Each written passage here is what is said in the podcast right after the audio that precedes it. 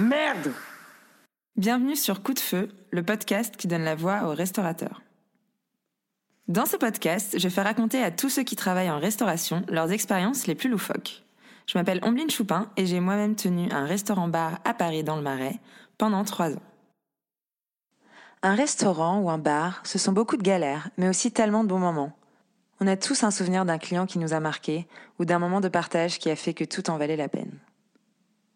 Pour moi, j'avais plusieurs clients préférés. Il y avait un couple de jeunes trentenaires qui vivaient à distance. Lui vivait à Lille et elle, elle vivait à Paris. Ils se retrouvaient toutes les deux ou trois semaines le vendredi soir. Lui arrivait en train de Lille et ils avaient un petit rituel parce que c'était tous les deux des grands fans cuisses de grenouilles. Elle allait le chercher à la gare et ils arrivaient tous les deux sur les coups de 21h30 au resto. Quand ils entraient, c'était toujours elle qui glissait sa valise. Ils prenaient toujours la même table, devant un petit miroir où ils devaient s'envoyer des regards amoureux toute la soirée. Et ils commençaient toujours leur repas par un cocktail. Mais c'était toujours un cocktail différent. Il y avait aussi deux sœurs très âgées qui venaient déjeuner une fois par mois chez moi le samedi et qui se racontaient toutes leurs histoires d'enfance. Il y avait un octogénaire qui commandait toujours son demi de rouge, cuisse de grenouille à la provençale et gratin de pommes de terre. Il venait toujours le dimanche midi et il s'asseyait face à la place pour observer les passants du dimanche tout en lisant vaguement un journal. Il y en a plein d'autres en fait, mais je vais laisser la parole à d'autres. Mao, ancienne commise en cuisine. à ce moment-là, j'étais euh, dans ma première expérience de stage, donc j'avais à peu près deux mois d'expérience en cuisine.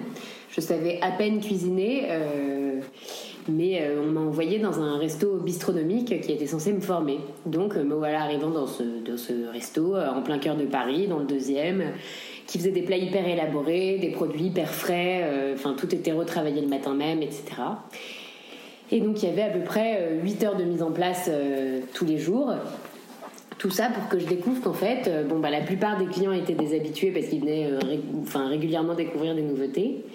Et le client le plus important de ce resto était en fait un mec qui venait religieusement chaque semaine s'asseoir à une table, commander un bon verre de vin et nous demandait un putain plat de coquillettes euh, au beurre, sans sel, sans poivre, et il payait ça une soixantaine d'euros.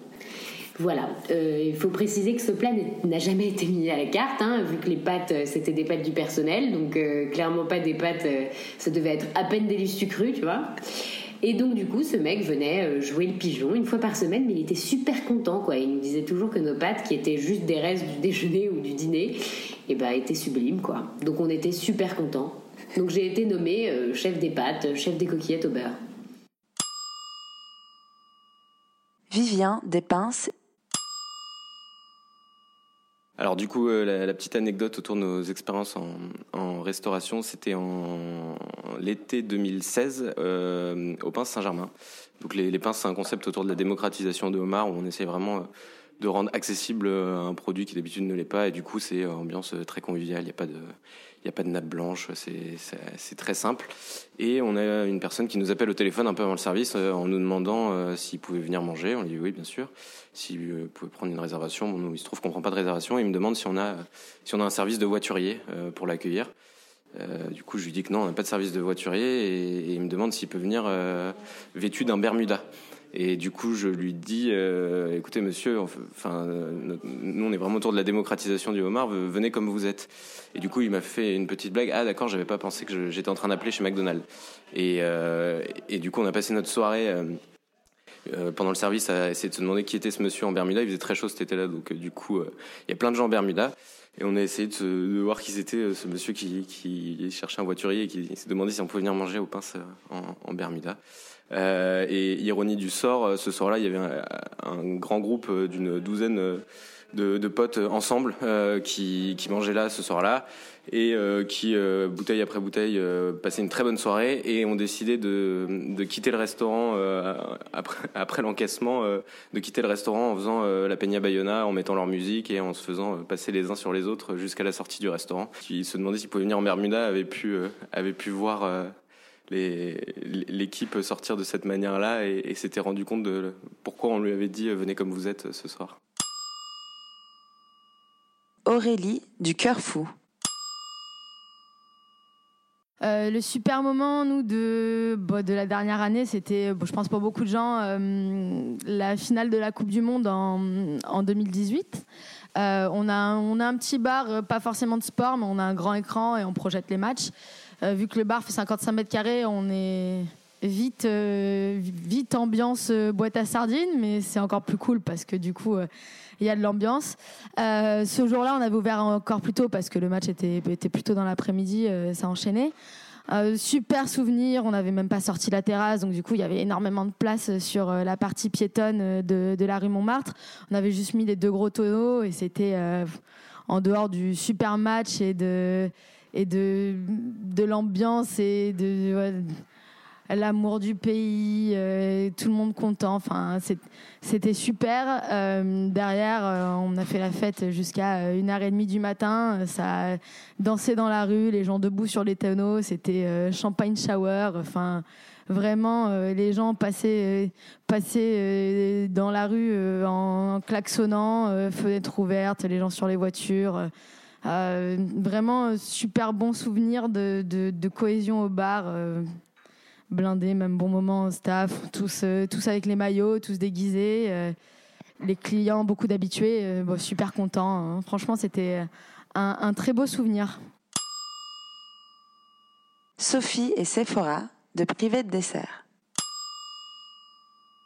Donc dans le genre nos super clientes, mais trop cute quoi, trop mignonnes.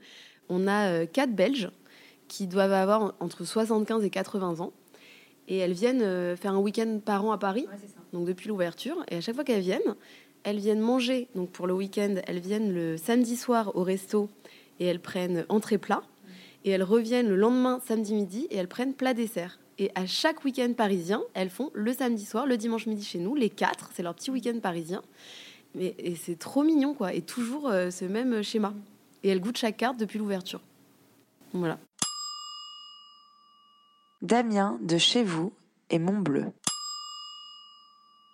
C'était il y a dix ans, donc quand je venais tout juste de, de commencer euh, l'aventure de, de, restauration. Euh, bah déjà, on a ouvert donc en mai 2009 euh, le resto chez vous. Et, et, vraiment, Aurélien et moi, on était des gros, gros néophytes du, du métier. donc, on a euh, on s'était dit euh, dans notre phase de préparation, évidemment, on va passer des semaines et des mois à aller bosser dans des restaurants euh, ou d'autres cafés. Et en fait, le temps, le temps passant vite, l'urgence de tout ce qu'il y a à faire pour une ouverture, on l'a jamais fait.